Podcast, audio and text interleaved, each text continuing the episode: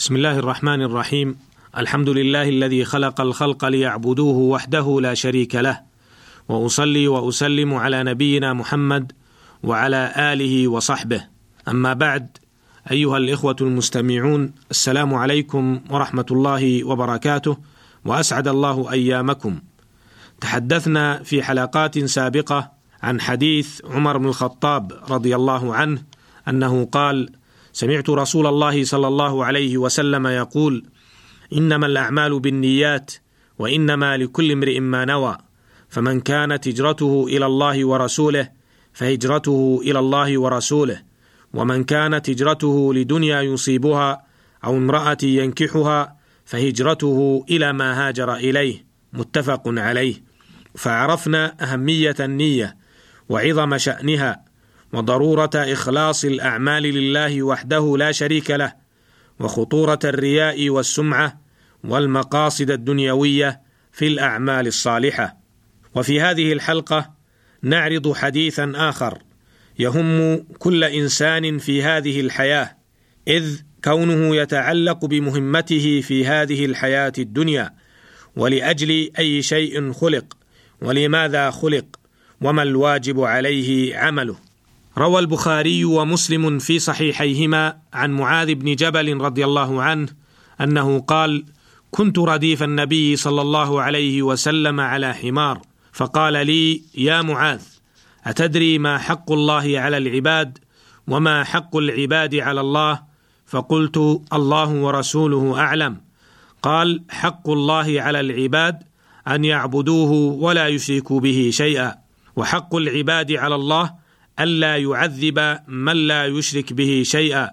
فقلت يا رسول الله أفلا أبشر الناس؟ قال لا لا تبشرهم فيتكلوا.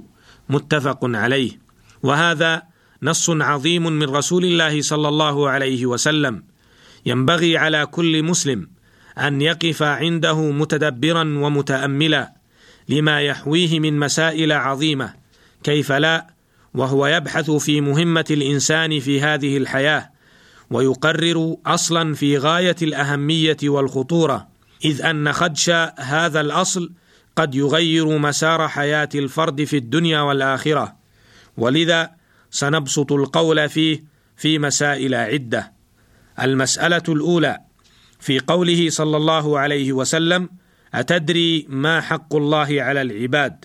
قوله أتدري الدراية هي المعرفة والعلم. وأخرج الخبر بصيغة الاستفهام ليكون أوقع في النفس وأبلغ في فهم المتعلم وأدعى للحفظ والانتباه وأوعى للفهم.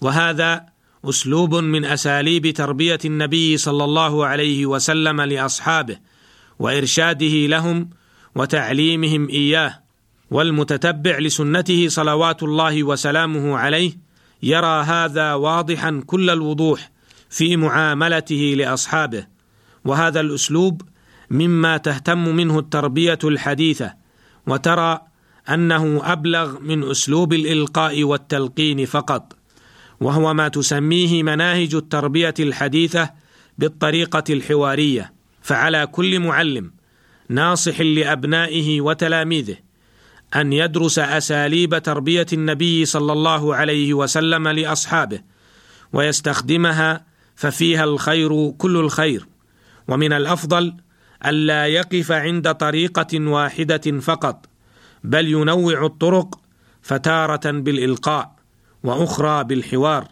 وثالثة بسرد ما يشوق للعلم كإيراد قصة مفيدة وأخرى باستخدام بعض الوسائل المنبهة المفيدة كاستخدام التقسيمات على السبورة مثلا وأخرى بإلقاء خبر مهم في مادته العلمية.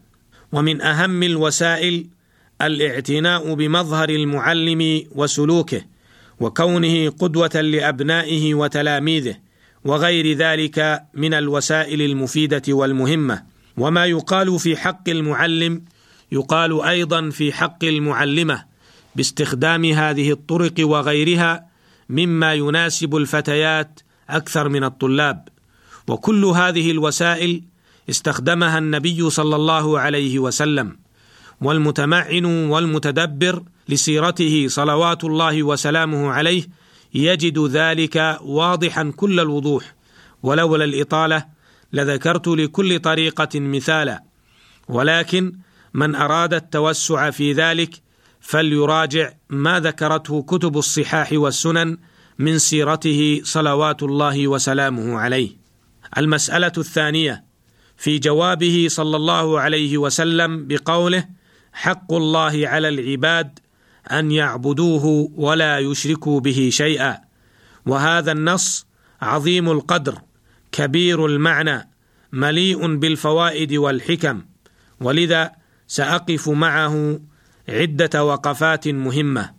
الوقفة الأولى قوله صلى الله عليه وسلم حق الله على العباد والمقصود بذلك ما يستحقه عليهم ويجعله متحتما. فهي هنا بمعنى الواجب. فكأنه قال ما يجب على العباد لله جل وعلا وكلمة الحق لها معان كثيرة. منها أنها تعني الجزاء وتعني الصدق وتطلق على الله سبحانه وتعالى إلى غير ذلك من المعاني وقد وضحتها كتب اللغة العربية. والوقفة الثانية مع قوله صلى الله عليه وسلم أن يعبدوه ولا يشركوا به شيئا والمعنى أن يوحدوه بالعبادة وحده ولا يشركوا به شيئا. وفائدة هذه الجملة بيان أن التجرد في العبادة من الشرك لا بد منه والعبادة في الأصل الخضوع والتذلل.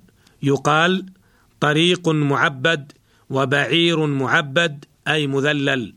والعبادة المأمور بها هي كما قال شيخ الإسلام ابن تيمية رحمه الله تعالى طاعة الله بامتثال ما أمر به على ألسنة الرسل أو كما قال أيضا رحمه الله هي اسم جامع لكل ما يحبه الله ويرضاه من الأقوال والأعمال الباطنة والظاهرة.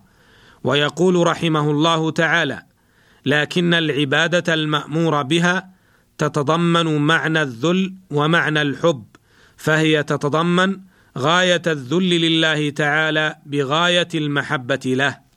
فهي بهذا المعنى تشمل جميع شؤون الحياة ما يقوله الإنسان وما يعمله إذا كان لله سبحانه وتعالى.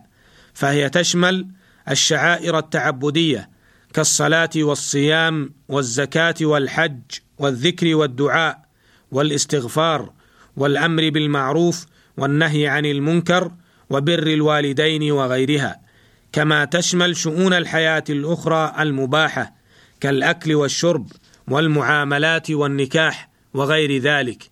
يقول العلامة ابن تيمية رحمه الله تعالى فالصلاة والزكاة والصيام والحج وصدق الحديث وأداء الأمانة وبر الوالدين وصلة الأرحام والوفاء بالعهود والأمر بالمعروف والنهي عن المنكر والجهاد للكفار والمنافقين والإحسان للجار واليتيم والمسكين وابن السبيل والمملوك من الآدميين والبهائم والدعاء والذكر والقراءة وأمثال ذلك من العبادة.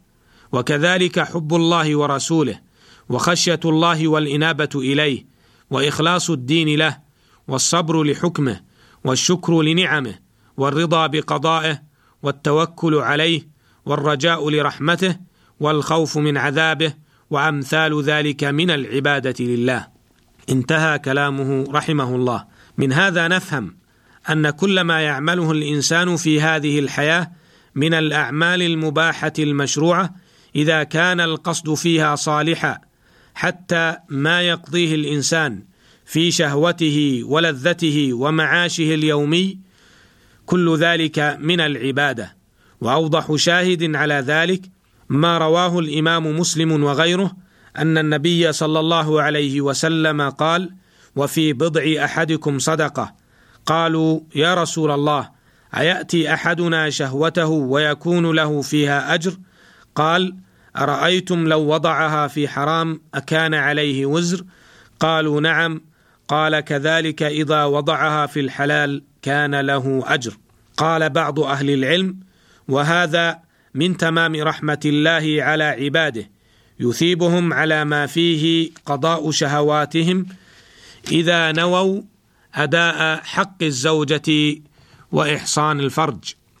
أيها المستمعون الكرام هذه العبادة بهذا المعنى الشامل الواسع هي التي أمر الله بها رسله وأوجبها على خلقه في آيات كثيرة منها قوله تعالى ولقد بعثنا في كل أمة رسولا أن اعبدوا الله واجتنبوا الطاغوت. فأخبر تعالى أنه بعث في كل طائفة من الناس رسولا يبلغهم هذه الكلمة التي هي عبادة الله وحده وترك ما سواه. وهذه العبادة إذا مارسها العبد بمعناها الشامل وجد سعادة لا تضاهي لا تضاهيها سعادة. يقول الإمام ابن تيمية رحمه الله تعالى وهكذا كلما أخلص المرء العبودية لله وجد نفسه واهتدى إلى سر وجوده ووجد مع ذلك سعادة روحية لا تدانيها سعادة تتمثل فيما سماه الرسول صلى الله عليه وسلم حلاوة الإيمان. ويقول الإمام ابن القيم رحمه الله تعالى إنه لا شيء أحب إلى إلى القلوب من خالقها وفاطرها فهو إلهها ومعبودها ووليها ومولاها وربها ومدبرها ورازقها ومميتها ومحييها فمحبته نعيم النفوس وحياة الأرواح وسرور النفوس وقوت القلوب ونور العقول وقرة العيون وعمارة الباطن فليس عند القلوب السليمة والأرواح الطيبة والعقول الزكية أحلى ولا ألذ ولا أطيب ولا أسر ولا أنعم من محبته والأنس به والشوق إلى لقائه. والحلاوة التي يجدها المؤمن في قلبه بذلك فوق كل حلاوة والنعيم الذي يحصل له بذلك أتم من كل نعيم واللذة التي تناله أعلى من كل لذة حتى قال قائلهم إنه ليمر بالقلب أوقات أقول فيها إن كان أهل الجنة في مثل هذا إنهم لفي عيش طيب. انتهى كلامه رحمه الله. أسأل الله تعالى أن يرزقنا القيام بعبادته حق القيام وأن يرزقنا ثمرة ذلك في الدنيا والآخرة. إنه سميع مجيب وهو المستعان. وللحديث بقية. والسلام عليكم ورحمة الله وبركاته.